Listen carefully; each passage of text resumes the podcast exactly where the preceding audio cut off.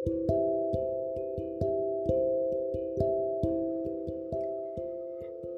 kawan kuda, apa kabar kalian hari ini? Semoga semua dalam keadaan sehat dan semangat. Hari ini, Kuda akan membawakan sebuah cerita berjudul Melakukan Hanya Yang Terbaik karya Kak Irati. Cerita ini tentu saja masih berpusat pada hidup yang selalu tentang pilihan.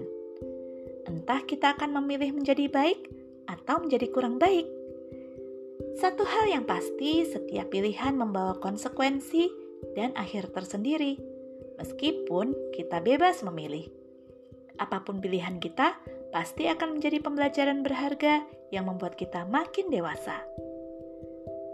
Masih ingat cerita kuda yang lalu, bukan? Iya, cerita Rati si burung penyanyi yang memiliki benjolan di lehernya dan harus dioperasi. Tapi hari ini kita akan fokus pada Pak Nito, burung hantu yang juga dokter bagi semua hewan di sana. Sebenarnya saat Rati hendak dioperasi, Pak Nito sibuk sekali. Ada kelas untuk diajar, ada pasien lain untuk ditolong, dan ada keluarga yang menanti kehadirannya di rumah. Oleh sebab itu, Pak Nito melakukan operasi secepat mungkin.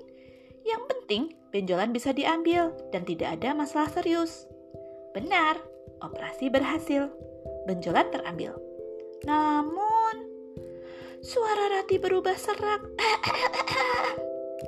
Dan ada bekas luka besar yang melintang kasar sepanjang lehernya. Rati sangat sedih karena dia tidak bisa bernyanyi lagi.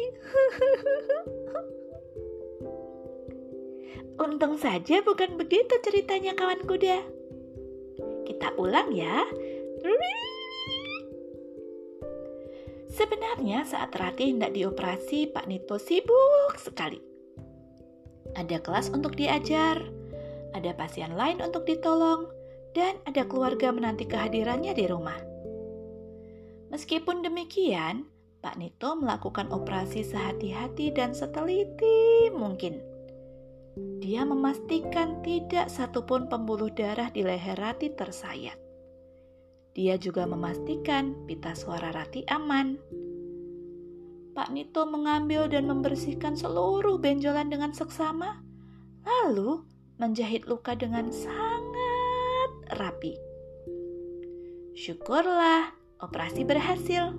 Benjolan terambil, tidak ada masalah, bahkan suara Rati kembali pulih dan bekas luka besar yang melintang di sepanjang lehernya tidak terlalu kentara. Rati pulih dengan cepat dan dia sangat senang karena bisa bernyanyi lagi. Pak Nito juga bersyukur karena telah membuat pilihan tepat. Nah, kawan kuda, seandainya kawan kuda adalah Pak Nito, kalian akan memilih versi pertama atau kedua? Hidup selalu tentang pilihan.